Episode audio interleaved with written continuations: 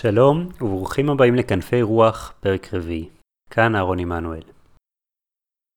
אני מודה ומתוודה, גם אחרי שעברתי את מבחני התיאוריה במטאורולוגיה, לא ממש הצלחתי לקשר בין החומר עליו נבחנתי לבין מה שאני רואה באוויר. איך בדיוק כיוון הרוח קשור למגמת השינוי של הטמפרטורה? איך מזהים את כל התופעות האלה עליהן למדנו? אינברסיה, אוקולוזיה, איך בדיוק הן נראות? מבחינתי כטייס צעיר, או שקר, או שחם, או שיש עננים ורוחות, או שאין. אני זוכר פעם שטסתי עם מדריך בבוקר בו שררה אינברסיה חזקה. אינברסיה זו תופעה בה ככל שעולים בגובה, הטמפרטורה עולה במקום לרדת. אני כמובן לא זיהיתי שזו אינברסיה, סתם היה נראה שהרעות לא משהו. ואז כשהמדריך הסביר שזו אינברסיה, ואיך בשכבה הזו האוויר יציב, אבל בשכבה הזו לא, ואיך היא נגרמה, ואיך זה קשור לקור ששרר בלילה, ולכל מה שקראנו ושמענו בדיווחי מזג האוויר, אז נפל לי האסימון שכל המידע סובב אותנו, הוא פשוט מונח לפנינו, ורוצה שנבין אותו.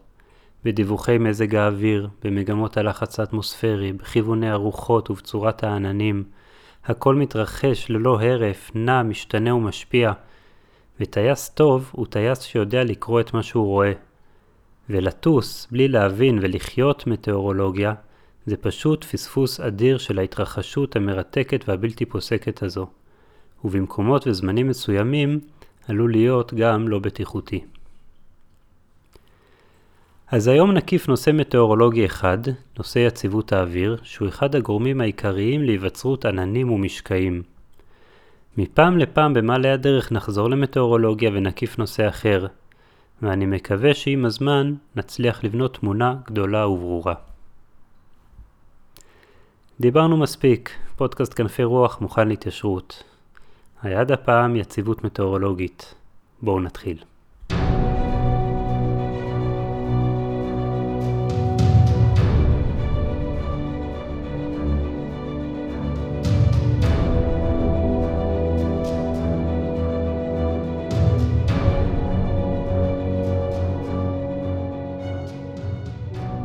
קרני השמש עוברות דרך האטמוספירה כמעט מבלי לחמם את האוויר, ופוגעות בקרקע.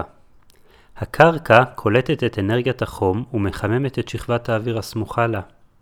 כך עובר החום מלמטה כלפי מעלה, כאשר בדרך כלל ככל שהאוויר קרוב לקרקע הוא חם יותר. תהליך זה נמשך לכל גובה שכבת הטרופוספירה, עד שהטמפרטורה מגיעה לשיעור של כ-56 מעלות צלזיוס. האוויר מכיל בתוכו גזים שונים. בתוך הגזים האלה קיימים גם מולקולות מים המתאדות ממקורות מים אל האוויר. האוויר יכול לקלוט לתוכו עוד ועוד אדי מים עד שהוא מגיע לרוויה. האוויר ברוויה מכיל את כמות האדים המקסימלית שהוא יכול, אין לו יכולת לקבל לתוכו עוד אדי מים. כמות אדי המים שהאוויר יכול להכיל תלויה בין השאר בטמפרטורת האוויר. ככל שהאוויר יהיה חם יותר, הוא יוכל לקלוט עוד ועוד אדי מים לתוכו. ככל שהאוויר יהיה קר יותר, הוא יוכל להכיל כמות קטנה יותר של אדי מים. לדוגמה, ביום קיץ חם בתל אביב, מטר מעוקב של אוויר יכיל בתוכו 28 גרם אדי מים. בליל חורף קריר באותו מקום בדיוק, לעומת זאת, אותו מטר מעוקב ממש יוכל להכיל רק כ-8 גרם אדי מים. מה יקרה כאשר ניקח אוויר חם ונקרר אותו? כאשר אוויר חם מתקרר, היכולת שלו להכיל אדי מים הולכת וקטנה, עד שהוא מגיע לנקודה שנקראת נקודת הטל. בנקודה זו האוויר רווי, וכל התקררות נוספת תביא את אדי המים שהאוויר לא יכול להכיל להיהפך לרסיסי נוזל, טיפות, רסיסי ענן או טל. האוויר פשוט לא יכול להכיל את כמות העדים האלה בתוכו בטמפרטורה הקרה אליה הוא הגיע. אז בואו נסכם מה היה לנו עד עכשיו. ראינו שהאוויר הסמוך לקרקע בדרך כלל חם יותר מאשר בשכבות העליונות. דיברנו על כמות אדי המים שהאוויר יכול להכיל. כשהוא חם, האוויר יכול להכיל כמות אדים גדולה יותר מאשר כשהוא קר. וכמו כן, הסברנו מהי נקודת הטל. כעת נתחיל לתאר את תהליך היווצרות העננים. אין זמן מתאים לכך יותר, כמו אמצע חורף טוב, ימים בהם השמיים לובשים ופושטים תפאורות מרהיבות ללא הרף, צורות, שכבות וצבעים שונים של עננים. בואו ניכנס רגע מאחורי הקלעים של ההתרחשות הזו וננסה להבין קצת יותר איך התהליך הזה קורה.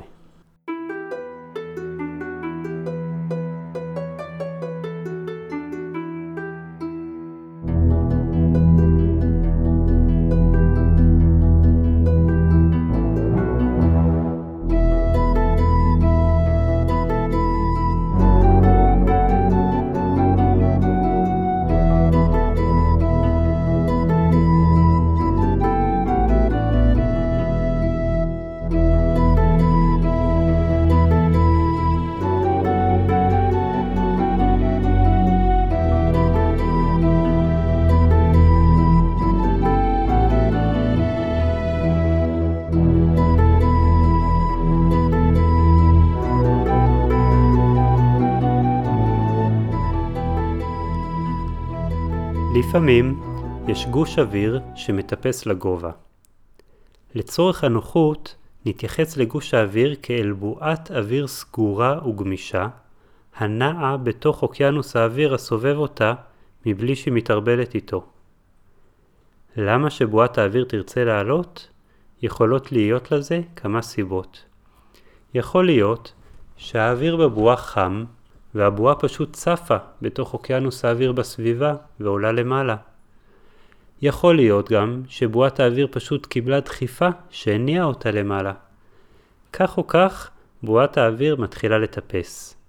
לא נתעכב על הסיבות שגרמו לבועה להתחיל לטפס לגובה. ננסה רק להבין מה התהליך שקורה לאוויר בתוכה. כשהבועה נמצאת למטה, היא חשה בלחץ אטמוספרי מכל צדדיה שדוחס אותה לגודל מוגדר.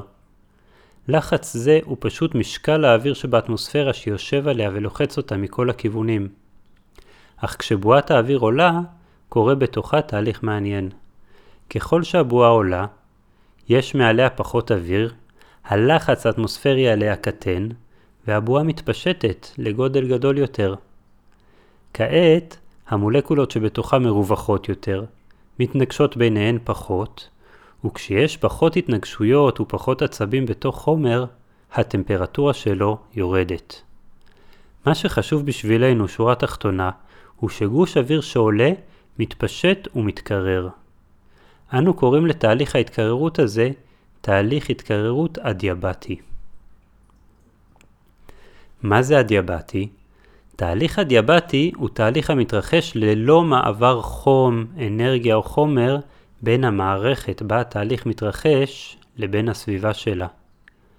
התחממות או התקררות אדיאבטית פירושה גוש אוויר מוגדר המשנה את הטמפרטורה שלו ללא שהוא מחמם או מקרר את האוויר הסובב אותו.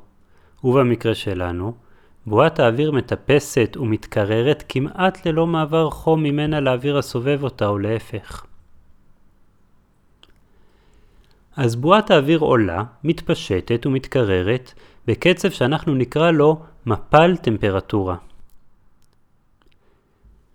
זוכרים את נקודת הטל? אותה טמפרטורה שבה האוויר מגיע לרוויה והוא לא מסוגל להכיל בתוכו עוד אדי מים? באיזשהו שלב, הבועה תגיע לנקודת הטל שלה. מעכשיו ואילך, כל עלייה והתקררות נוספת תגרום לכמות מסוימת של אדי מים להתעבות ולהיהפך לרסיסי נוזל, או במילים אחרות, לענן. וככה חברים נוצרים העננים, תמיד בתהליך של התקררות אוויר לח אל נקודת הטל. וההתקררות הזו, כשהיא קורית בצורה של עליית אוויר לגובה, יכולה להיגרם בכמה אופנים.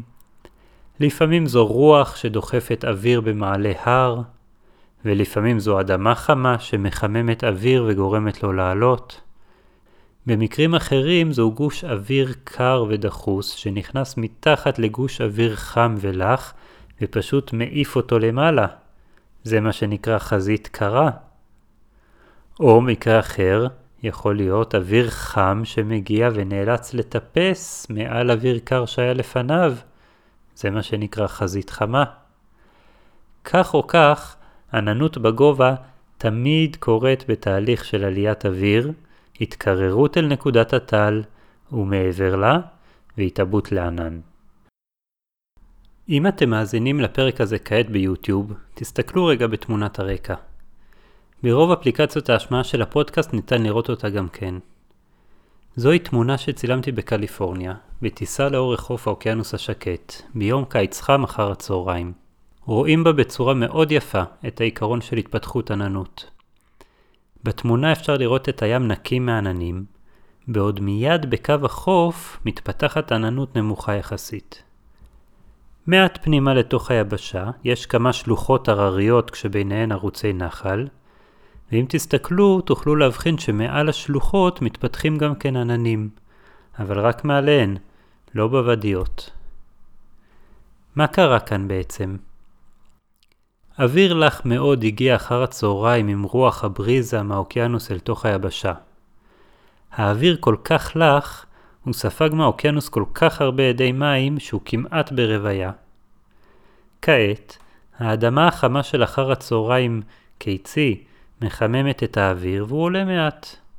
האוויר מתקרר קצת, אבל מגיע כמעט מיד אל נקודת הטל שלו, וכך לאורך החוף יש קו עננים ברור ויפה.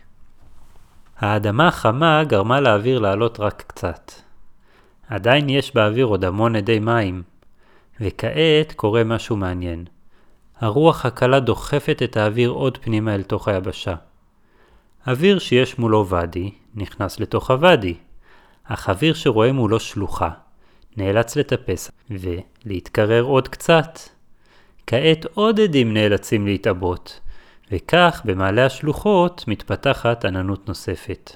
אז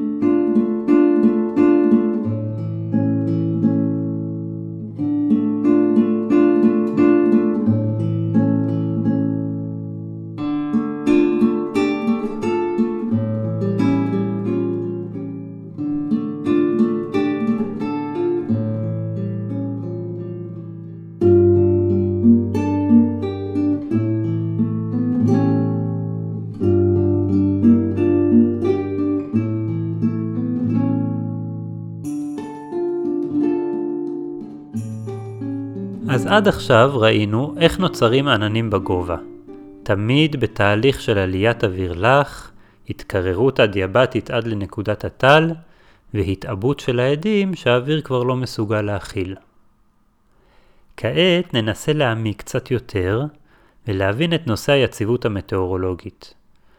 יציבות מטאורולוגית היא מצב בו האטמוספירה מתנגדת לתהליכים הללו של טיפוס אוויר לגובה והיווצרות עננים. גם אוויר שהחל תהליך טיפוס משום מה, ישאף לרדת חזרה במצב של יציבות. מצב של חוסר יציבות, לעומת זאת, הוא מצב בו כל תהליך טיפוס של אוויר לגובה, אפילו התהליך הכי קטן, רק יתפתח הלאה, והאוויר ישאף לטפס ולטפס, לפתח עננות ערמתית, ואף להוריד משקעים משמעותיים. בשביל להבין את נושא היציבות, נצטרך להבין מה ההבדל בין אוויר שמטפס מעלה לפני שהגיע אל נקודת הטל שלו, לבין אוויר רווי שכבר הגיע אל נקודת הטל וממשיך לטפס תוך כדי התעבות אדי מים. שימו לב מה קורה בתהליך העיבוי הזה של האוויר הרווי. כאשר אותם עדים היו במצב צבירה גז, מולקולות המים היו חופשיות ומאושרות, הן נעו לכל הכיוונים בלי הגבלה.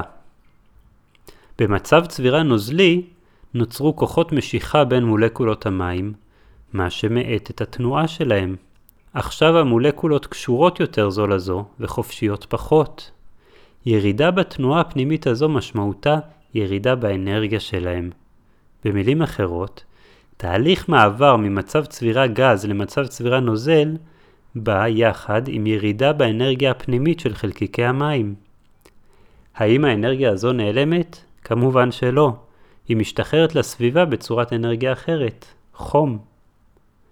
כשהמים היו בתצורת גז, החום הזה נקרא חום כמוס, מכיוון שהאנרגיה הזו הייתה כמוסה בגז, ויכלה תאורטית להיהפך לחום. כעת שבועת האוויר עלתה והתקררה כל כך עד שחלק מהעדים היו חייבים להיהפך לנוזל, אותן מולקולות מים שהפכו להיות ענן מאבדות מהאנרגיה הפנימית שלהם ומשחררות אותה לאוויר בצורת חום. המשמעות היא שברגע שהאוויר נהיה רווי והעדים בתוכו מתחילים להתעבות, אולי הוא ימשיך להתקרר עם העלייה בגובה, אבל לא באותו קצב. החום שנפלט בתהליך העיבוי יאט את ההתקררות. קצב ההתקררות של בועת אוויר לא רווי העולה מעלה הוא 3 מעלות צלזיוס לכל אלף רגל. זהו ערך קבוע ולא משתנה. לעומת זאת, כמו שאמרנו, קצב ההתקררות של אוויר רווי נמוך יותר, בגלל החום הכמוס שנפלט בעיבוי. כמות החום הכמוס הנפלט תלויה בכמות המים הנהפכים לענן.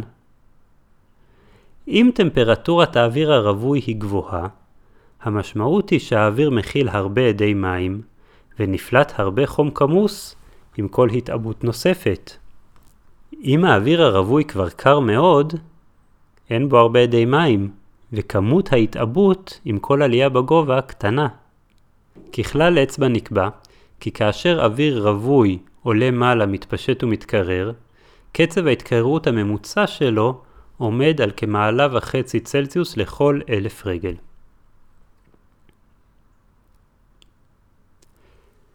לבינתיים, האוויר שבסביבה גם הוא נהיה קר יותר עם העלייה בגובה, זוכרים?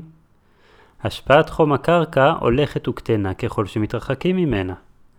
וכך, הבועה עולה, מתפשטת ומתקררת בתוך סביבה שאומנם לא עולה, אך השכבות הגבוהות בה בדרך כלל קרות יותר מהתחתונות. בכמה השכבות הגבוהות קרות יותר מהתחתונות? לא קבוע.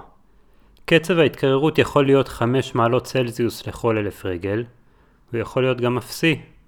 ממוצע ההתקררות הוא בערך 2 מעלות צלזיוס לכל אלף רגל. אז עד עכשיו הסברנו את התהליכים בצורה די נרחבת ומפורטת פיזיקלית.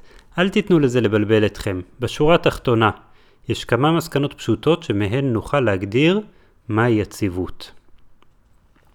א. אוויר שאינו רווי העולה מעלה, מתקרר במפל טמפרטורה אדיאבטי יבש בשיעור קבוע של 3 מעלות צלזיוס לכל אלף רגל. ב. אוויר רווי העולה מעלה, מתקרר במפל טמפרטורה אדיאבטי לח, בשיעור ממוצע של כמעלה וחצי צלזיוס לכל אלף רגל. ג. אוויר שאינו בתנועה, כלומר האוויר בסביבה מקיפה את האוויר העולה, בדרך כלל קר יותר בשכבות הגבוהות שלו. קצב נפילת הטמפרטורה עם העלייה בגובה יכול להשתנות מאוד. בתנאים סטנדרטיים מדובר על 2 מעלות צלזיוס לכל אלף רגל. עכשיו, מהי יציבות? יציבות אוויר היא הנטייה של גוש אוויר להישאר במקומו מבלי לעלות. אוויר שחם מסביבתו צפוף פחות ושואף לעלות. זהו אוויר לא יציב. אוויר שקר מסביבתו צפוף יותר ונוטה לשקוע. זהו אוויר יציב. אתם כבר מבינים את הכיוון. כל עוד הבועה תהיה חמה מסביבתה, היא תמשיך לצוף, לעלות וממילא להתקרר עוד. גם הסביבה מתקררת בגובה.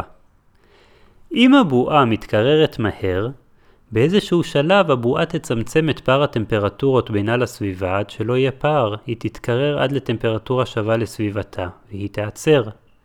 אבל אם גם הסביבה מתקררת עם העלייה לגובה בקצב שווה או גבוה יותר מקצב התקררות הבועה, הבועה תישאר חמה יחסית אליה, ותמשיך לעלות. מה שקובע את היציבות הוא מפל הטמפרטורה של הסביבה. מצב של חוסר יציבות הוא כזה בו האוויר בסביבה מתקרר בשכבות הגבוהות יותר מאשר קצב ההתקררות של כל בועת אוויר שעולה. נביא דוגמה. נניח מפל הטמפרטורה של האוויר בסביבה הוא 5 מעלות צלזיוס לכל אלף רגל. קצב התקררות גבוה מאוד, יותר ממפל הטמפרטורה הדיאבטי היבש והלך גם יחד. כעת, מגיעה לאזור בועת אוויר שמתחילה תהליך טיפוס. אם כתוצאה מכך שהיא חמה יותר, ואם כתוצאה מדחיפת רוח במעלה הר, לא משנה אם בועת האוויר מתקררת במפל טמפרטורה יבש או לח, 3 מעלות צלזיוס או פחות לכל אלף רגל, תמיד האוויר בסביבה יקר יותר, כי הוא מתקרר בקצב גבוה יותר מהבועה, ככל שעולים מעלה. מצב כזה נקרא חוסר יציבות מוחלט. כל בועת אוויר שתתחיל תהליך של עלייה, רק תשאף לעלות עוד ועוד, ואם הטיפוס הוא מעבר נקודת הטל, יחלו אדי המים שבתוכה להתעבות לענן. מכיוון שהמצב הוא של חוסר יציבות, התהליך ימשיך, הבועה תטפס, אדי המים ימשיכו להתעבות בגובה, ומה שנקבל זו עננות ערמתית גבוהה. המשקעים שענן כזה יוריד יהיו מטרות גשם או אפילו ברד ופתיתי שלג גדולים. הזרמים העולים ייצרו אוויר מעורבל ומחותחת. הרעות תהיה טובה, למעט בזמן הגשם, בגלל שהזרמים העולים יסחפו איתם את כל חלקיקי האבק והרפיח. זהו מצב של חוסר יציבות מוחלט. מצב של יציבות הוא כזה בו האוויר בסביבה כמעט לא מתקרר בשכבות הגבוהות. קצב ההתקררות במפל טמפרטורה אדיאבטי יבש וגם לח של כל בועת אוויר שעולה גדול יותר מקצב ההתקררות של האוויר בסביבה. במצב כזה, כל בועת אוויר שתעלה תתקרר בקצב גבוה יותר מסביבתה, תהפך לכבדה יחסית, ומיד תשאף לרדת חזרה. לא משנה אם היא מתקררת במפל טמפרטורה אדיאבטי יבש, או שהיא רוויה ומתקררת במפל טמפרטורה לח נמוך יותר, אין שום תנועה של אוויר כלפי מעלה. האוויר יהיה חלק ונעים לטיסה, אך הרעות תהיה גרועה, כי אין הסעה של חלקיקי האבק והרפיח. אם יהיו עננים, הם יהיו שכבתיים ופרוסים על פני שטח גדול. אם יהיו משקעים, הם יהיו בצורה של רסס או גשם קל. אינוורסיה לדוגמה, מצב לא סטנדרטי בו הטמפרטורה לא יורדת בשכבות הגבוהות, היא דוגמה קיצונית ליציבות. שכבת אינוורסיה היא שכבה שחוסמת כל אפשרות של אוויר לעלות, ומתחתיה הרעות תהיה גרועה. האינוורסיה הנפוצה ביותר היא אינוורסיית קרקע בבוקר אחרי לילה קר. במהלך הלילה הקרקע מקררת מאוד את שכבת האוויר הסמוכה לה, ושכבות האוויר הגבוהות יותר נשארות חמות. כל אוויר שינסה לעלות, יתקרר יותר משכבת האוויר החמה שמעליו, יהיה צפוף וכבד יותר ממנה, וירד חזרה. שכבת אינוורסיה למעשה היא מחסום בלתי עביר, וכל חלקיקי זיהום האוויר למעשה כלואים מתחתיה. האוויר חלק ונעים, אבל הרעות על הפנים.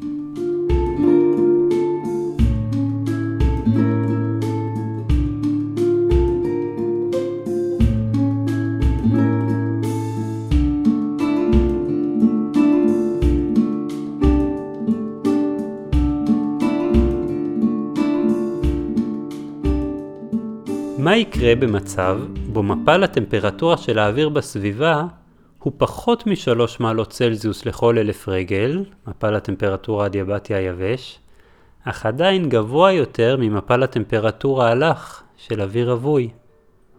נדבר במספרים, נניח האטמוספירה סטנדרטית, ובכל אלף רגל הטמפרטורה בסביבה יורדת בשתי מעלות צלזיוס. בועת אוויר יבש שתעלה מעלה תתקרר במפל טמפרטורה אדיאבטי יבש, בקצב גבוה יותר מסביבתה, ומיד תשאף לרדת חזרה. בועת אוויר רווי שתעלה מעלה, לא תתקרר בקצב גבוה יותר מהסביבה, ותמיד תישאר חמה מהסביבה ותשאף לעלות עוד. זהו מצב שנקרא יציבות על תנאי. האוויר יציב כל עוד בועות אוויר שנדחפות מעלה הן יבשות. ברגע שענן יגיע לסביבה וידחף מעלה, או שאוויר יבש יידחף מעלה בידי הרוח מספיק חזק עד שיהפך לענן, ייווצר מצב של חוסר יציבות ותתפתח עננות ערימתית. זהו חברים, היה קצת מורכב, אבל אם הגעתם עד לכאן, שאפו גדול. מוזמנים להצטרף שוב בפרק הבא, ועד אז, טיסות נעימות ובטוחות לכולנו.